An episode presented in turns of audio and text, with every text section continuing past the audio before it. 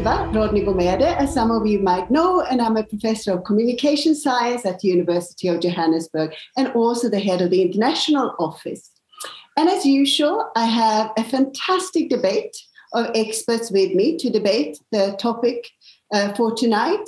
And, um, and I have a lot of guests online as well as I know, and I will get as many of you involved in the discussion as possible tonight because I know this is a topic that concerns us all and has been hotly debated on many online platforms and forums over the last couple of months.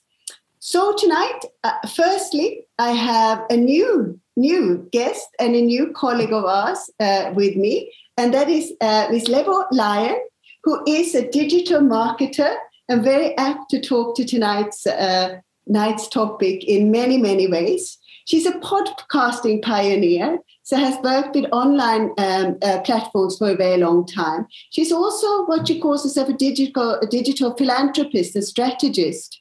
And she has a passion for African issues and the African continent when it comes to the digital marketing sphere and digital, digital platforms and the technology that we are talking about tonight.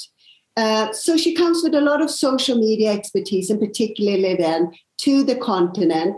And very interesting, her uh, podcast, um, which is called uh, the uh, the Lebo Lion podcast, is a very popular one, and I hope that she can also talk us through that and, and what she does within the realm of a podcast later on tonight as well. So a warm welcome to you, Lebo. It's lovely to have you with uh, to have you with us tonight, and I hope that uh, you will be able to contribute a lot to the discussion tonight.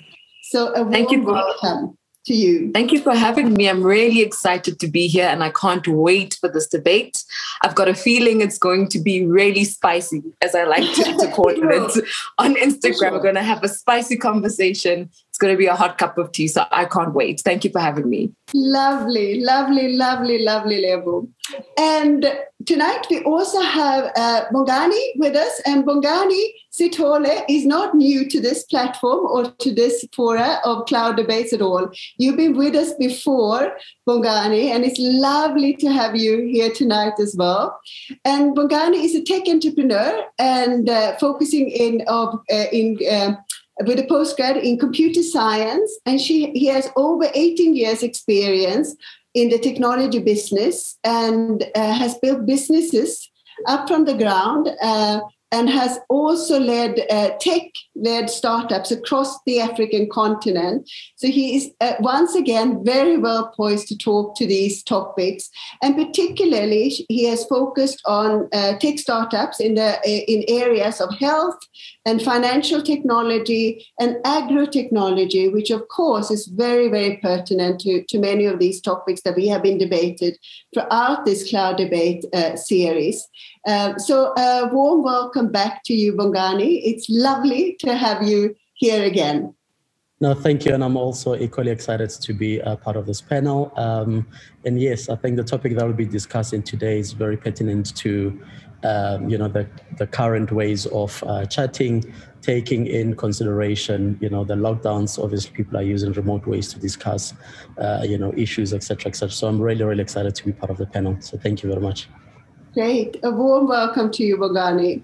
Great. And last but not least, a colleague of mine here at, at UJ, who's also not new to any one of us, who has been with us uh, with us before and is holding the fort for colleagues uh, not only at the university but also as um, uh, from the academy perspective because Prof. Basie von Solms is a research professor in the Academy for Computer Science and Software Engineering here at the University of Johannesburg. And he's the director of the Center for Cybersecurity at the university, as well as an associate director of the Global Cybersecurity Capacity Center at the University of Oxford in England. And he's a member of the World Economic Forum's Global Futures Council for Cybersecurity. So has a lot of insight into the particular issues around security when it comes to these messaging platforms and apps. So a warm welcome to you, uh, Professor von and I'm absolutely chuffed to have you with us tonight. Thank you very much. Um, we can see what comes out of it and uh, see if a again I can fluff some feathers uh, as usual. But I think I agree with the other panelists. It is a very, very necessary and uh, a needed discussion tonight. Mm, absolutely. No, thank you for, for, for, for those words. So I'm going to launch straight into it.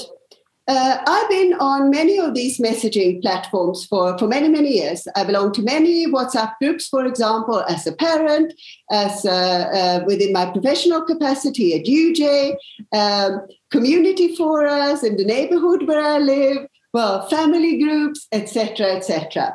Should I leave? What's the whole hoa about? Why are we so scared and why are people panicking? Lebo, I'm going to turn to you first. What's your sense? What is this discussion really about? I think you've asked a really good question when you say, What's the whole hoo ha about? You know, the news was covering what WhatsApp was doing. Really important and credible platforms covered this uh, issue of privacy and WhatsApp. But I don't get a sense from South African consumers that a lot of us who use WhatsApp actually understand what it means for our privacy to be at risk on platforms like WhatsApp, you know? And for me, as somebody who is a digital marketer and who helps business access opportunities online, the one thing about uh, WhatsApp and other social media platforms that I do have to point out is that the value of those platforms is in the community, right? And as those platforms have evolved, a lot of people have started to monetize those platforms as well. So they haven't only just used them as a relationship building and maintaining platforms where you speak to your friends and your family, but they've also used it to start businesses and to create communities for their businesses and build customer bases. So a lot of people are heavily invested in these platforms, you know, and I, I, I have to ask myself, and I've been asking my other colleagues, are people willing to trade all of the work that they've put into social media, all of the relationships that they built on WhatsApp for privacy? You know, is it worth trading all of that work that you've done, all of the community building, all of your customers? Is it worth trading all of that for the sake of privacy? Do we, as entrepreneurs who are online, online entrepreneurs, do we have the skills to move our communities from WhatsApp to other platforms? And I think for me, that's how I'm looking at it. Is, there enough of an incentive? Is privacy enough of an incentive for people who've invested in WhatsApp and other social media platforms that support WhatsApp to leave simply because of privacy? Mm. No, thank you that, So there are two interesting things here. It's about the community, as you say, on the one hand, migrating out of a community, maybe, or the fear of migrating out of a community, losing that community vis-a-vis the, the privacy issues. And we're going to come back to those privacy issues because that's really what we what we are debating, as you say, you know. And and I want to stay there for now. And I'm going to turn to you, Bongani. This idea of privacy is obviously the, at the heart of this. And is that really the hoa? Is it really the fear of privacy that we are debating? Um, yeah, I think that's an interesting question, uh, and I really have been asking myself and just kind of like playing a devil's adv- advocate here. Um, what are we losing, right? Mm-hmm. Um, and if I were to kind of like look at different types of people, you know, where they are, you know, talking to friends and family, and some, some, uh, you know, you're using these platforms for uh, entrepreneurship um, you know, I ask myself, like, what is it that, that we are scared of losing, right? And just playing devil's advocate, number one. Number two is that um, if you take social media out of out of uh, out of out of this debate, and just to think about like people in any in any way, they've been sharing content. It's just not have been shared at scale uh, you know, because of the, the you know, the, the, the, the, platforms that we currently have. But in any case, people have been sharing content regardless. So my question then, you know, as, as part of the debate is, what are we scared of sharing, right? Is there anything that if anyone were to get hold of your data, you would actually be concerned about it? And yes, I'm playing devil's advocate. Um, but the point that I'm trying to bring forward as a debate is what are people scared of? Right. Um, number two would actually be the a, a view of like when my data is being shared, what's actually being sold if you think about Facebook, I'm actually the entity that's being sold on the market. So Facebook is is using me as a way to basically make money, right? And potentially that's one way of how people look at it. That Facebook is actually making money through what I'm sharing, my personal data, but I'm not getting incentivized for it, right? So my question is really like, what are people scared of? Uh, and do they feel like these platforms are actually making money and they don't get a way to actually uh, share in that revenue scheme? And, and I'm just going to pause there as a, uh, as a, as a first comment. I think that's really interesting. So now we have we have thrown something else into the mix, and that's of course why you know the why the commercialization of these platforms. So so let's come back to that. Let's come back to the idea of community fear of losing community but then also what's the game? You know what what's the commercialization aspects that sort of feeds this broader debate? But before we get there i'm going to turn to to uh, Professor Song. What's the what's the whole about in your mind uh, thank you very much. Um, I thought I was going to be the devil's advocate. No, we have two of them on the panel. I must say about the hua, I think it's an absolutely and total overreaction from people. Yeah. The fact is, my point here is is very much as follows: about everything. Surely, very very little of our personal information is not already available in cyberspace if you just look at the master deeds leak about two or three years ago, 60 million South Africans' personal information records were leaked in there. Last year, with the Experian data leak, 30 million South Africans' personal information was leaked and it's out there. The cyber criminals have got that information. Facebook has got a lot of that information. So the fact that this whole WhatsApp thing, I really think it's a flash in the pan. You know, sharing two or three more items with WhatsApp, while everyone have already, most of the people have got everything that you have got already. So I think we must think differently about the privacy issue. And and and I am uh, my approach to this nowadays is expect that you are going to be attacked. Expect your personal data is out there. Expect that the cyber criminals has got it. And they're going to try to attack you through different attack methods to get to the more sensitive information, which they can't normally get on a hack, like your banking login information. To a big extent, that's what they're after. And that, that's not so easy to hack like the other information. So they're going to use that information they have and they're going to try to trick you into giving them that crown jewel information that they want. So instead of worrying whether I'm going to give another three elements of my personal information to cyberspace, we should change the mindset of people saying, expect the attack is going to come. Recognize it. That strange phone call you're getting, that is the attack. Recognize it and don't react to that. So be more proactive against reactive by protecting my information.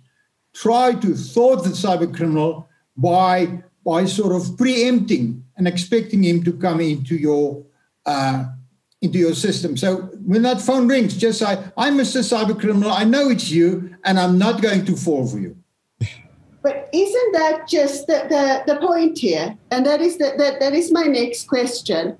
What is the data that people are after? So, what is the data that is people are fishing for exactly? And you alluded to some things, Solms, already in terms of banking details and so on. But when we are talking about these messaging services that we are using, whether it's for our community forum, the family group, the the the you know the the classmates from 1988 or whatever it might be. Uh, what's the data that we are scared to give up. And what, what are the fears around the data? What specific data is it that we are so scared of losing? And what is the data that for commercial uh, reasons these companies are after? It's it's data about customers. You know um, in the digital age in this age of apps and social media attention is the currency. And understanding your customers is literally what makes your company valuable. It's what helps us design effective and successful strategies. It's what helps us design better products and services. So understanding your customer and having like the, the smallest grain of information about them to the to the T, to what they what they like to drink when they wake up, to you know their favorite food, when their pet walks into the kitchen, what they feed their pet, all of that kind of stuff, that kind of intelligent information. And you're seeing the use of that kind of data in things like Alexa, you know, and it's getting even smarter as the days go by because they're using more of that information to understand the customer really well and design uh, experiences and products and services that suit that specific customer's unique needs and wants and desires. Mm-hmm. And that's really what uh, corporations are fighting for. They're fighting for our attention. They're fighting for our money, and they're going to get that money through our attention because they're trying to build a relationship with us by showing us that they know us. And how do they show us that they know us? Through the data and through smart advertising and smart marketing that shows them that they understand what we want and then they gently suggest those things in, in the different ads that we see.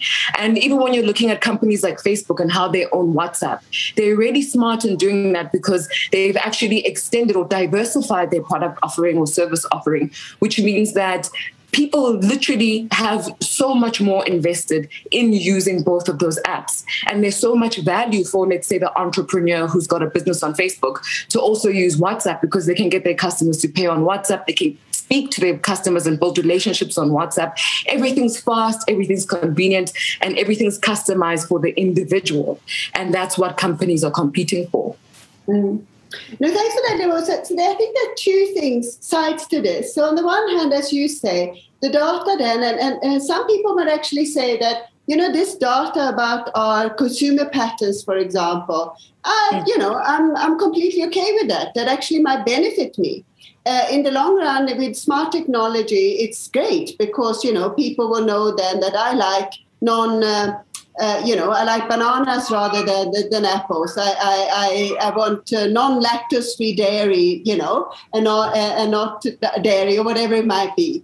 And that benefits me. And the fact that then the companies are targeting me and marketing me from, from that perspective might be a good thing. But there's other data then that might not be so so innocent if people don't want to give it up. And I'm going to be going to talk a little bit more. I'm going to turn to you now, Bongani, and talk about that. But on the other hand, then, on, in, in that way, so that data, we, we, we, whether we are comfortable with giving up data about our consumer patterns or fearful of data being um, fished to, to, to, to break into our bank account, for example, or get more personal data, there's also another aspect to it, and that is then how these companies are selling that data on to third parties, for example. Mm-hmm. But let's stay with this data and the data that's being, you know, harvested in one way or the other. Bongani, whether we like it or not, this data which then harvests consumer patterns to the idea then that uh, Professor also already alluded to, the phishing for banking data, for example. What's the data that's being asked for here? What data is it that we stand at risk giving up? Yeah, I think I think that's a that's an interesting question. I think when you look at uh, what is valuable uh, in these days is if a, an individual can be able to get access to somewhat financial data, that is yeah. very valuable.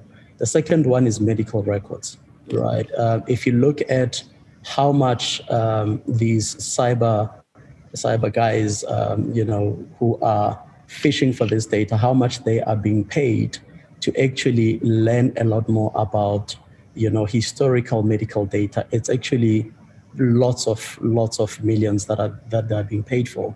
So I think the idea to to uh, the professor, you know, what he said earlier, is the idea is not just to look for patterns but really is to uh, build a history of uh, you know a lot of people that you can then be able to figure out how you can get uh, you know medical records out of. You can be able to tap to different systems but a place to fish basic data could be these social platforms right? Like uh, whatsapp etc etc the data in itself in, in whatsapp might not be as valuable but it might actually give them access into other platforms to say we now have uh, you know data of these people how can we actually tap into other platforms to be able to fish a lot more uh, valuable data?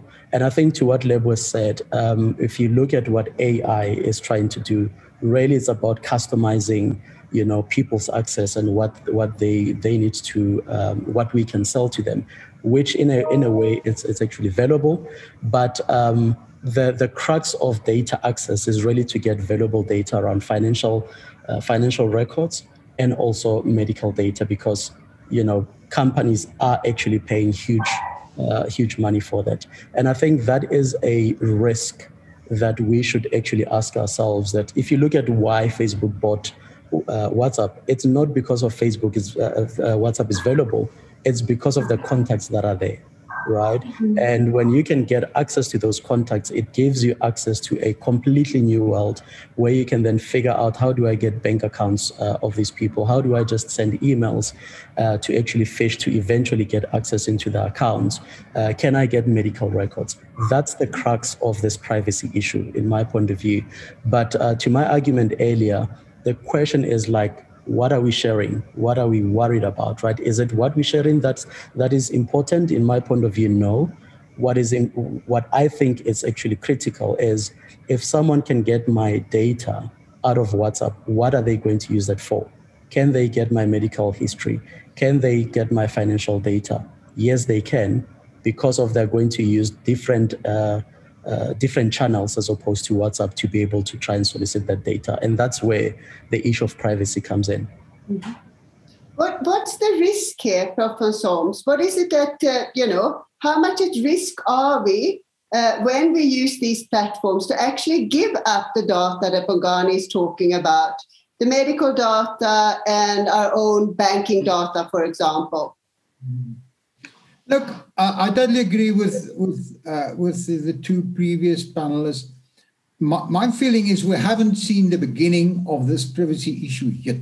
There are two quotes that uh, at some international technical conferences was made were made about a year or so ago. The one says, "Industry 4.0 or the fourth industrial revolution will expose the most personal data the world has ever seen." And it says artificial intelligence is at the top of this technologies of leaking personal information. So we're going to see much more of this. And I think the core of the point is the one that Bongani made is why am I worried about something, even, even the fact that let's say I've got a pacemaker. Why am I worried about it? How can they use it against me personally? If they have a, a, whole hospital and they ransom the hospital for medical data, they can get big uh, ransoms that they can demand from that company. But from me uh, as a personal person, what's the most important thing for me mm-hmm. that I want to protect in cyberspace? It is the fact that I don't want to lose my money. That's core to me, with all due respect. The fact that they know what's the name of my wife and my children, it is bad. I wouldn't like them to know that. But the fact that they will know it is a fact. And the fact that they can use it against me, that's also a fact. But on the other hand, you know, WhatsApp, uh, Facebook is for free. What do we as users expect to, to get this absolutely integrated free service today? WhatsApp is so integrated into our schools, teachers, parents, kids. You can't take it away. So you can't tell them don't accept these conditions because you're going they're going to shoot themselves and everything in the foot. A, a farmer found me the other day saying, We've got this whole areas covered by WhatsApp groups uh, in terms of farmers and production, etc. We cannot stop it. So we shouldn't try to stop it. We mm. should carry on using these platforms. We should accept our information is going to be leaked more and more, more and more. We should accept the countries, companies like Experian, to which I trust my very personal information about my finances, that they should protect it. And they can't always do that. They try their best, but the hackers are shrewd. And they're going to get in there as they did and they're going to steal their data. And we're going to see more of that in the coming fourth industrial revolution. So we must, and, and that comes back to my point, we must teach our children to be prepared for the attack. We must learn them about data, the importance of data. We must let them realize your data is going to be hacked, and we must create that frame of mind, that, that culture, that don't react to strange emails, don't react to strange uh, telephone calls, because that is the way they're going to try to get to my very sensitive information. And I think if we look at the POPI Act, there's a classification of information.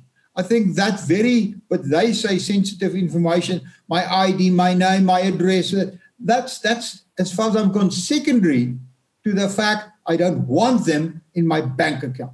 And they can only get in there with my corporation, with the systems the bank has got nowadays, where they you must answer the, the, the, the um, message that you get on your phone. They can't get that at the moment.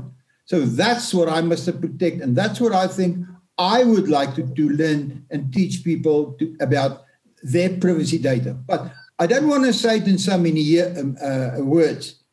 We should keep our digital profile as small as possible. That's a fact. It's always a fact. But I think, and I will say it, I think we've basically lost the battle to protect our personal information, and we must now be reactive in the sense of uh, proactive in the sense of expecting that it's going to be used mm. against us.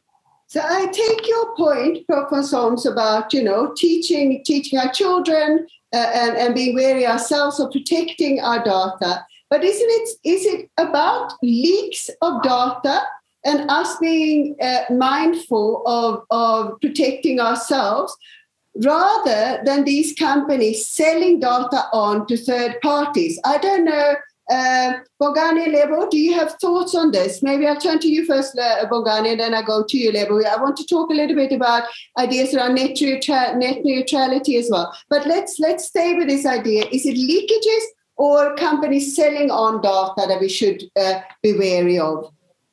Um, I would say the leakages we don't have control over uh, the selling of data, I think if you look at GDPR and POPI Act, um, you know, they've tried to actually put measures in place to be able to cover for things that is within the remit of uh, businesses and being able to control. But the funny thing is, even today, I still get phone calls from people that I don't know, right? Even here in South Africa, when you actually ask, where did you get my number? They tell you a story about like a national database. Like who's controlling the national database? Who has access to that? Like i just don't know who and they'll never give you details right? So the point that i'm trying to get get to is every time when you drive to a place they give you a paper to sign you fill in your id number you fill in your, your details there. They tell you that it's secure but what i have found out is the very same security guy is actually selling that paper to a business right mm-hmm. so so the challenge here is and you know what i'm trying to to uh, to debate here is yes there is an issue of you know uh, companies legally not being uh, you know sh- shouldn't be selling the the, the, the data to uh, third parties but the reality of it is i think there's more ways to leak that data more than just the constraints of businesses that we're looking into right? Mm-hmm. There's many ways of, of people uh, getting the data. I think I'm steering towards, um, you know, what the professor is saying and also looking at where the future is going. If, you know, being in the technology space for the last 20 years and looking at the future with, for example, the, the intertrade in, in Africa opening up, what it means is that we're now going to treat Africa as as a country as opposed to a continent, right? Where we are enabling intertrade in between. What does it mean? It means we need to look at regulations across different com- uh, different countries. We need to look at how do we actually share data, right, between uh, between continents to be able to enable this intertrade to grow the GDPs of the of the of the um, uh, you know um, local. Um, countries right so the issue for me it's not really at the company level because to some extent that is is somewhat managed but it is this black market that we can control right? So data is going to be leaked in any other way, whether it's through Telegram, whether it's through WhatsApp, whether it's through whatever. At the end of the day, we need to figure out like how do we protect ourselves in what we share in these platforms. And to Professor's point of view, is like how do we make sure that we are educated around these things? Because the world is going to be driven by technology. There's no way that we can be able to have uh, a pure security that's going to cover us completely. It's it's mm. just a fallacy, to be honest.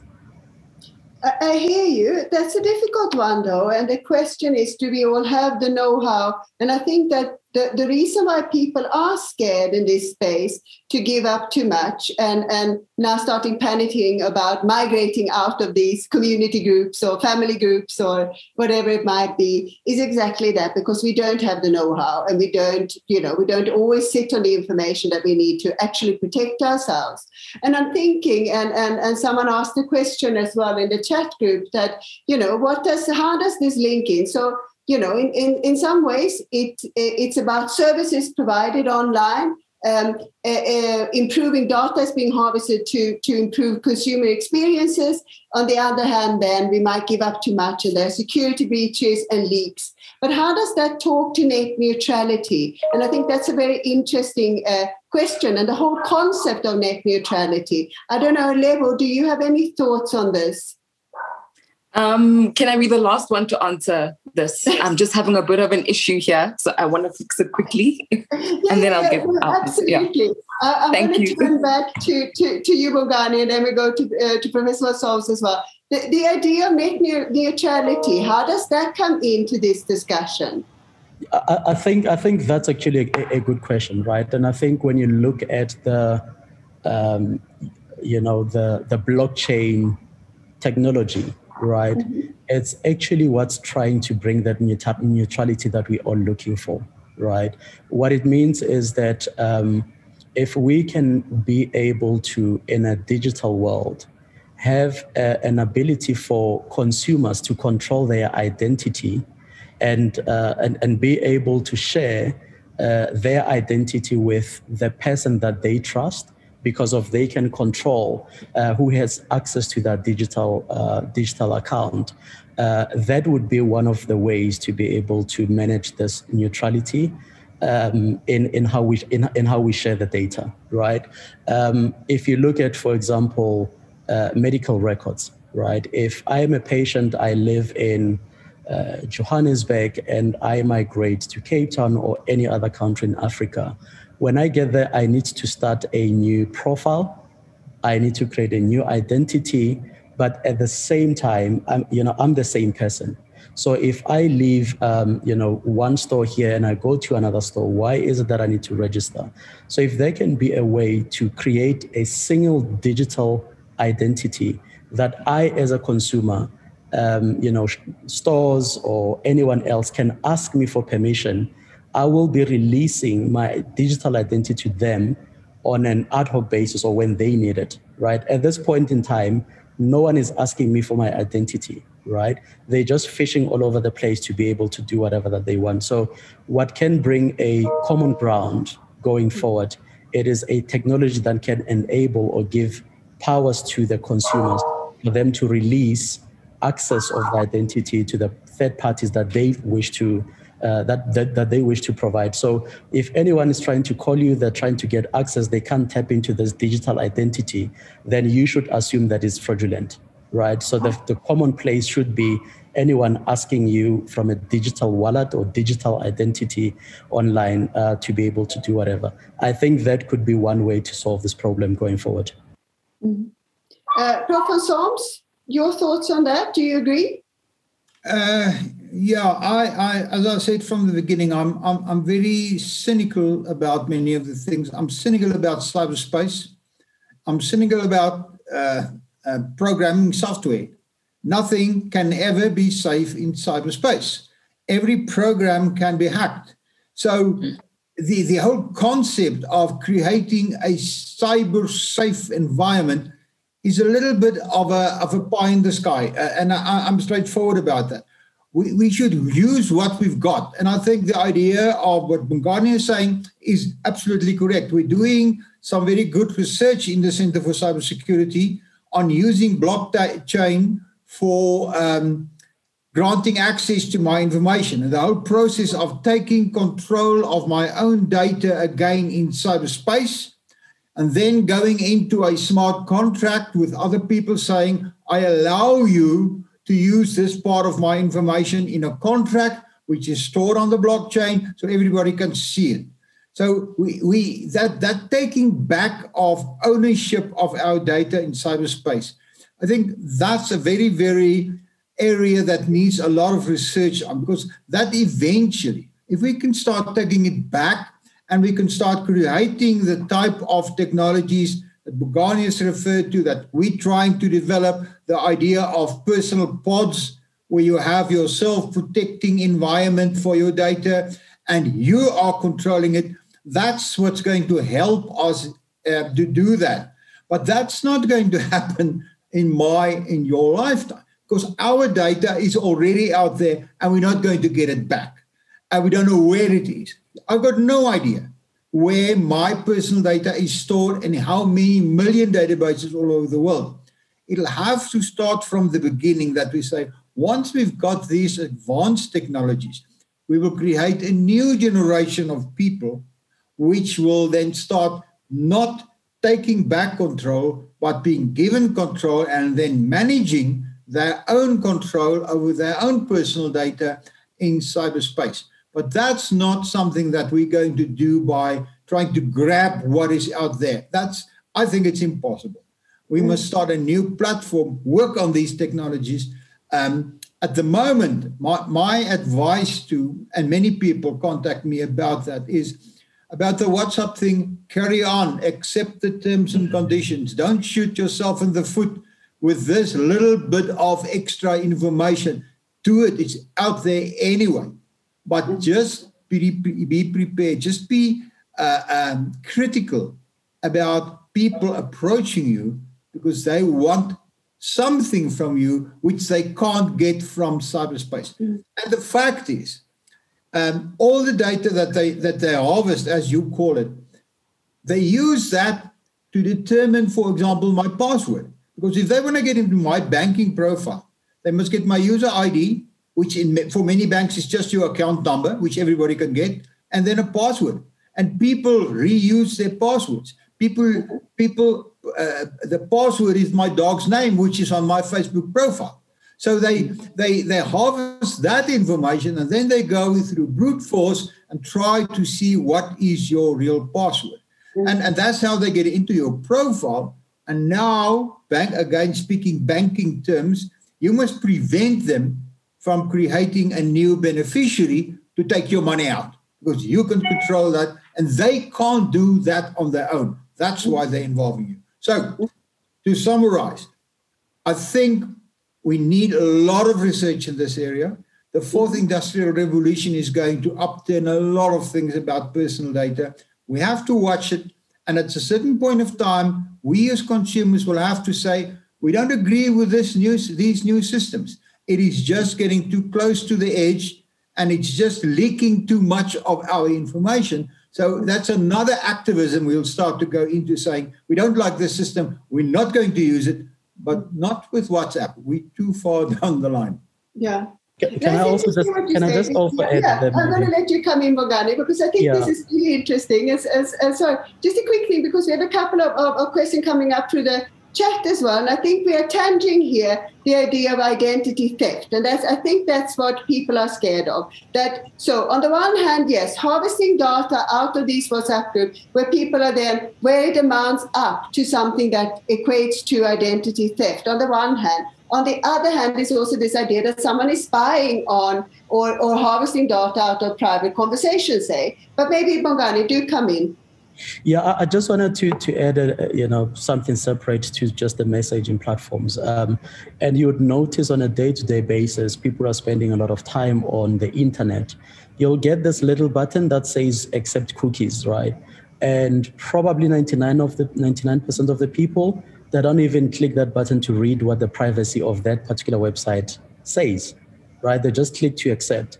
And you know, technically speaking, the amount of data that is being collected by your behavioral patterns on all of these websites that you go to gives uh, these websites a lot of power to know about you. Forget forget messaging for a second, but the point is that we have already shared a lot of our personal data outside the uh, outside the messaging the messaging space because of where we are on the internet every day, right?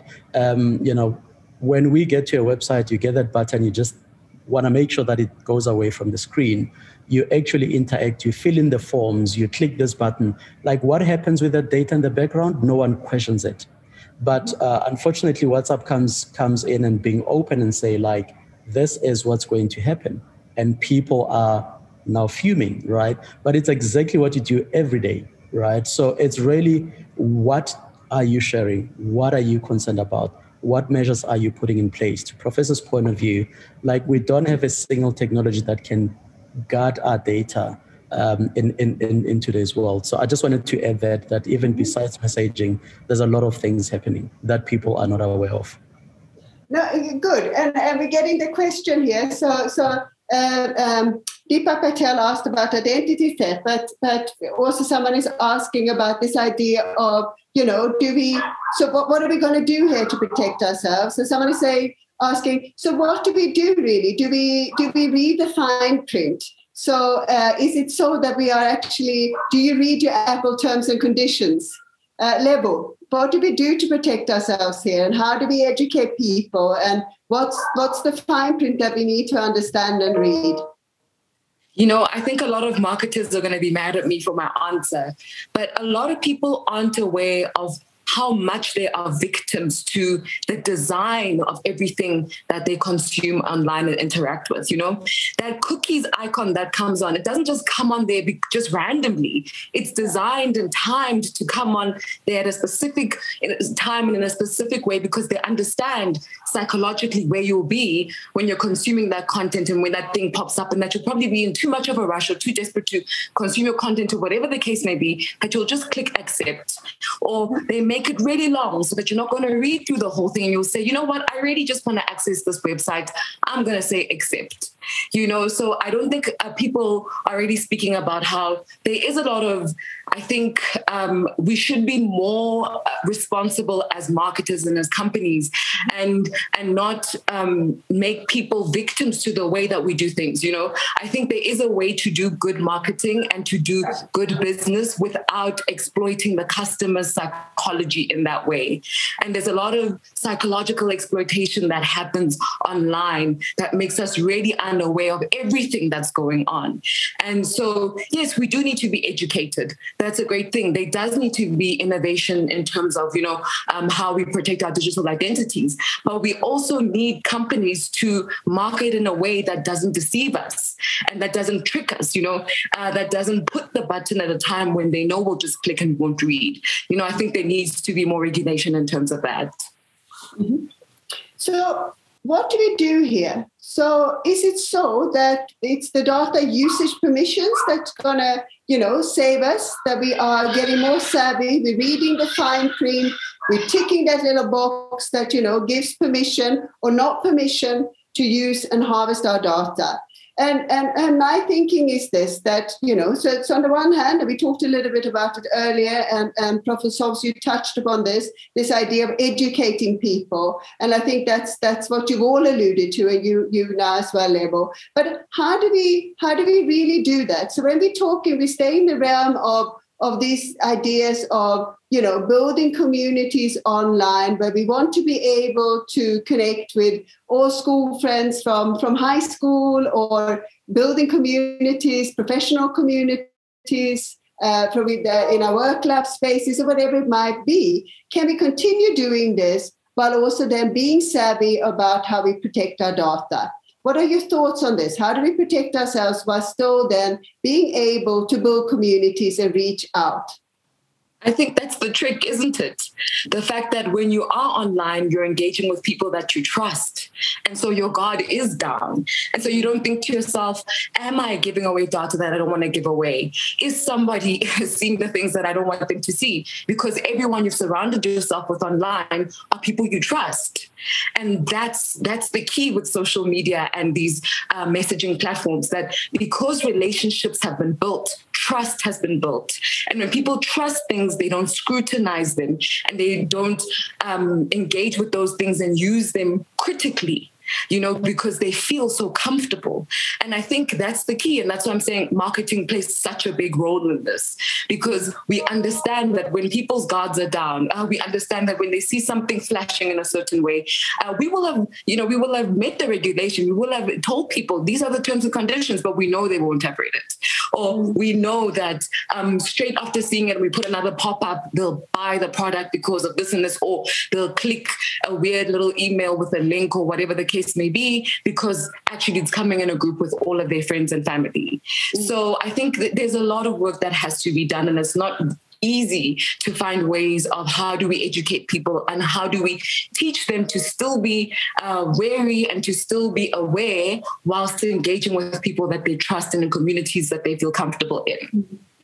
Someone is making uh, notes about this on, on the chat group as well. This idea that uh, you know, it, is it really so that, you know, these are the big evil companies? And I think Marius mm-hmm. actually alluded to this, you know, uh, it's not, you know, so that all uh, social media is evil or, or, or, or trying to deceive us or even, you know, the smaller platforms. I imagine that, you know, uh, you know, tuning in to your podcast, for example, you know, so the Level Line uh, podcast is something that we do with a great amount of, of enthusiasm and, and, and trust, for example. But we, we'll yes. come back to that as well. So, uh, Bongani and, and, and, and, and Prof. Basie you, when, you, when you talk about it uh, um, earlier, both, both, both you, Basie, but also you, Bongani, about this idea of protecting ourselves in, in, in cyberspace, what's the trade off between trust in this this environment and then also uh, protecting ourselves. What do we do and how can we do it? Well, I think that the trust issue is is, is very important, uh, and you trust the people in your WhatsApp group, uh, like really trust them. Um, but very often that trust is naively trusted and expanded to other people. So if somebody phones you or send you an email, oh yes, email, uh, internet is safe. So let let I trust the guy. But I want to make this point too. Every technology in the world has got a good side and a bad side, and we must not throw out the baby with the bathwater. The internet and cyberspace and the World Wide Web has provided immense benefit to the world, and it will keep doing that. We are using it beneficially for every one of us. There is a dark side, and we must accept the dark side is there. We must accept that if we use the, these as cyberspace, our data will be stored in cyberspace. There are unscrupulous people that will sell the data. Doesn't matter which law you've got. Our POPI Act is very, very nice, but I'm a little bit skeptical whether it's going to address anything really because the companies that really want the cyber criminals, do you think they going to say, oh, oh sorry, I can't do this, it's a POPI law? Or the, the cyber criminals saying, oh, I, I cannot own this gun because it is unlicensed. It just doesn't happen like that. And we must change, uh, and I come back to that. We must change our mindset in living in this cyberspace. Mm-hmm. Use the benefits absolutely to the hilt but accept and recognize the fact that you must watch out, you mustn't trust everybody, and you will be attacked, and mm. you must protect yourself. Mm. No, thank you for that. And I'm going to turn to you now, Bongani, because I think that, you know, the question really here is about, you know, the, the trade-offs then and how we how we do this. So uh, I might be someone who considers myself that I'd never hand over my my private, uh, you know, PIN code or or, or uh, bank account numbers or whatever it might be on a on an online uh, platform that that you know, but that I've just joined or whatever, you know. And when it comes to many of these messaging platforms, you know, it will be supposedly the innocent, but how innocent is it really when we start talking about them and you know um, uh, information about our children and, and and the dog's name or whatever it is that you alluded to uh, Basie earlier as well but um, you know, how do we really protect ourselves? And what's the where does do, where do we draw the, draw the line, and how can we educate maybe the broader masses about the risks? Yeah, um, you know, I, I, would maybe put this this comment forward. Anything that is human created, it will never fully benefit humans hundred percent. That is the reality. It doesn't matter how you look at it. And the reason for it comes back to what uh, Basie said. There are good people, there are bad people. It's a given, right? There's nothing that we can do about it. Um, anything that is human created, we try and come up with ways to enable uh, you know people to to live their lives better but there's an opposite side to that and when i look at the benefits of us being online and using all of these messages it's created an ability for the first time for humans to be able to interact worldwide and get opportunities. We are going into, uh, in the near future, into a space where a lot of people are not going to want to be employed full time. They're just mm-hmm. going to be gig workers, right? What that means is that you could be doing two hours of work in the US while you're in South Africa. You could be doing three hours in Nigeria while you're in South Africa, etc., etc. What that means is that you always have to be online in order for you to be able to share and communicate and share opportunities. That is the advantage of what these, these platforms are bringing. The dark side of it is, as part of sharing all of that information, uh, if you don't want to be part of that community and the evolution of life, you are now going to lose out on the opportunities that are available beyond the people that you are seeing on a day-to-day basis. So your question of like, what are we losing? We're losing uh, uh, the opportunities that are presenting themselves online through Facebook, WhatsApp channels, uh, different groups, meeting people. Like that is what you're losing, right? And what it then means is that you are actually protecting a or you know a small portion of your life in losing the rest of the opportunities that are available worldwide. So that's how I look at it. So what needs to be done? Be part of the community, right? Figure out the opportunities that are there online. Be able to to talk to people, but at the same time educate yourself on what do you want to share on which platform what is important to actually talk about in these platforms so that should anything happen you are not losing a lot of what you've already built, right? Protect yourself, both LinkedIn, uh, you know, all of these social uh, social uh, platforms. It is important to be part of them, in my point of view. But protect yourself and know why you are tapping into a particular social media platform.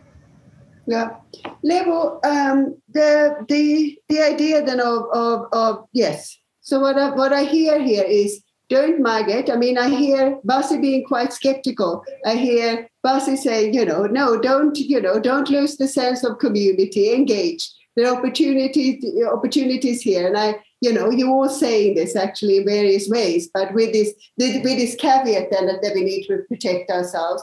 But but is it is it really that easy? And do we sit on that knowledge already you know? Is it so that we are actually aware of the risks and the trade-offs here? Or is it so that we should just launch ourselves into this new world and see the opportunities Lebo? I don't think that we are aware of the risks as average consumers, but I also feel like the opportunities outweigh the risks, as Bongani was saying and as Prof was saying, you know.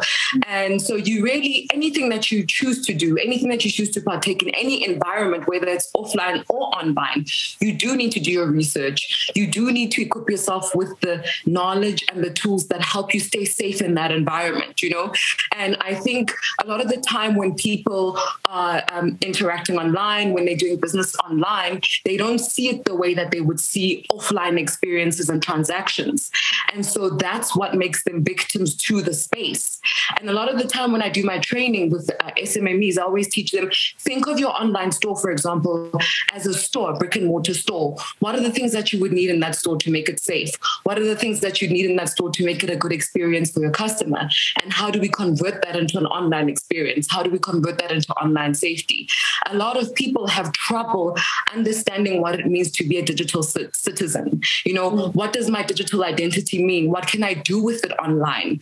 Um, and how do I use it? You know, and I think what's really great and what I feel a bit optimistic about is that as time goes by, the online consumer is getting smarter and smarter, you know, and so it's getting harder and harder to trick them. It's getting harder and harder to trick them with the marketing. It's getting harder and harder to trick them with uh, scams and funny things like that. So it's I, I think there are opportunities for for business. There are opportunities for innovation, and I, I'd like to see this privacy issue as an opportunity. And I think we're going to be seeing a lot more businesses that are invested in these opportunities, and that's a good thing. You know, so for me, I think there are the opportunities outweigh the risks of being online, and we and the education comes with the digital dwelling, um, with um, investing more in the online space, whether you're investing in relationships or in commerce or whatever the case may be. The more invested you are, the more you learn, the smarter you become. And yeah, that, that's what I think. that, that, that's fantastic. And I think that sums it up quite well as well. We are running out of time. I mean, this hour just flies by always. And I think that there's so much more we should talk and debate about. But so let's come back then to these uh, particular messaging uh, apps and the communities that we are building as we where we started out. And I want just a quick round from you know um, um, uh, from you all to get a sense of so are we are we staying on these messaging um, apps or uh, or are we not? So for those sitting out, you know, joined us today online who are wondering, you know, do I stay now on on on? And we we've already mentioned thrown names around here, you know, but do I do I stay on Facebook? Do I stay on WhatsApp? Do I stay on Messenger? All of these, you know, apps that we have become, or, or do I migrate to others? who are coming there with promises of actually being more mindful and protective of our privacy and not selling on data to third third parties. I don't know. Quick few comments from you all. Basie, you go first. Uh, very quickly, um, I think stay where you are. Don't migrate because you're not going to solve a problem. It's like saying, I've got this car, I'm, I, it's not safe. I'm going to buy another car, which is safer, but I still drive on the same unsafe roads where other people are unsafe. So stay where you're comfortable. Just, just don't be naive. Just realize you're paying for this free service with your data. Consider that. Re, uh, uh, realize people are going to try to misuse it to, to, to, to, to, to get you, catch you out and think on your feet. But carry on what you're doing. You're going to there's more problems by trying to switch to anything else. Mm, okay. So, so, so, so I, I, I, I take your point there. You know, if you're on the highway, stick to the stick to, stick to the speed limit. Absolutely. And wear, wear a seatbelt. You've got good tires on your car. Bongani. Um, yeah, I think uh, you know probably a lot of the people who are online currently who probably uh, have decided to migrate to other apps. I would argue that 90%, if not more, of the people joined uh, Signal, joined Telegram, but they never read the privacy mm-hmm. of those platforms. So it begs to question if you are migrating to another platform where you don't have a clue of their own privacy, uh, you know, uh, rules and regulation, what what actually prompted you to migrate? Because I would argue that the reason why companies, uh, Facebook bought WhatsApp, it's because of they actually want to increase, um, you know, their value as a company by being able to gather all of that data and behavioral patterns of, uh, of, of, of people. What it then means is that if Telegram is gaining 25 million users in one week, you can imagine the, the, the, possibilities that it opens up to Telegram in terms of what they can start to do with their data. So what it then means is that 12 months later, we could find ourselves in the same position by migrating to a different platform because of they've got so much so much data that they can start to monetize. So to to to Professor's point of view, I don't think that migrating to a different platform without actually knowing what the future of those platforms mean actually makes sense, right? And I actually have a gut feel that we're going to get to May, and um, you know the policies are going to be implemented, but it's not going to mean anything uh, to to to these new platforms. To be honest, people are not going to move. I think that was Lebo's point earlier as well, and, and and and I thank you for that. So I think that we all need to be wary of how we do this, but but stay communicating with each other, but be wary of the frameworks and and and, and how we actually engage on these online platforms. So we need to particularly teach our younger members uh, uh of, of you know uh, our kids about this, and I think that's really important, and maybe have proper discussions about it. Uh, thank you so much, colleagues. We have run out of time. It's gone very quickly. I'm truly grateful to you uh, to all three of you, Basie, Bongani, Lebo, thank you very, very much. And I do hope that we can call upon you again. And on the 12th of May, colleagues and friends that have joined us online, we're going to talk about cryptocurrencies. And I think that's also one, one of these areas where people are asking, what's cryptocurrencies? What are the risks, uh, issues around it? And I think that all of these questions will, will kind of come to the fore again. So I thank you all, and, and I wish you a really, truly good evening. I hope that we will again engage soon again. And as I say, uh, if not before, then on the 12th of May, when we will be talking about the risks and ideas around, and maybe fears around cryptocurrencies and the benefits, and uh, as well, of course. So have a lovely evening, uh, everyone, and God bless. The University of Johannesburg, the future reimagined.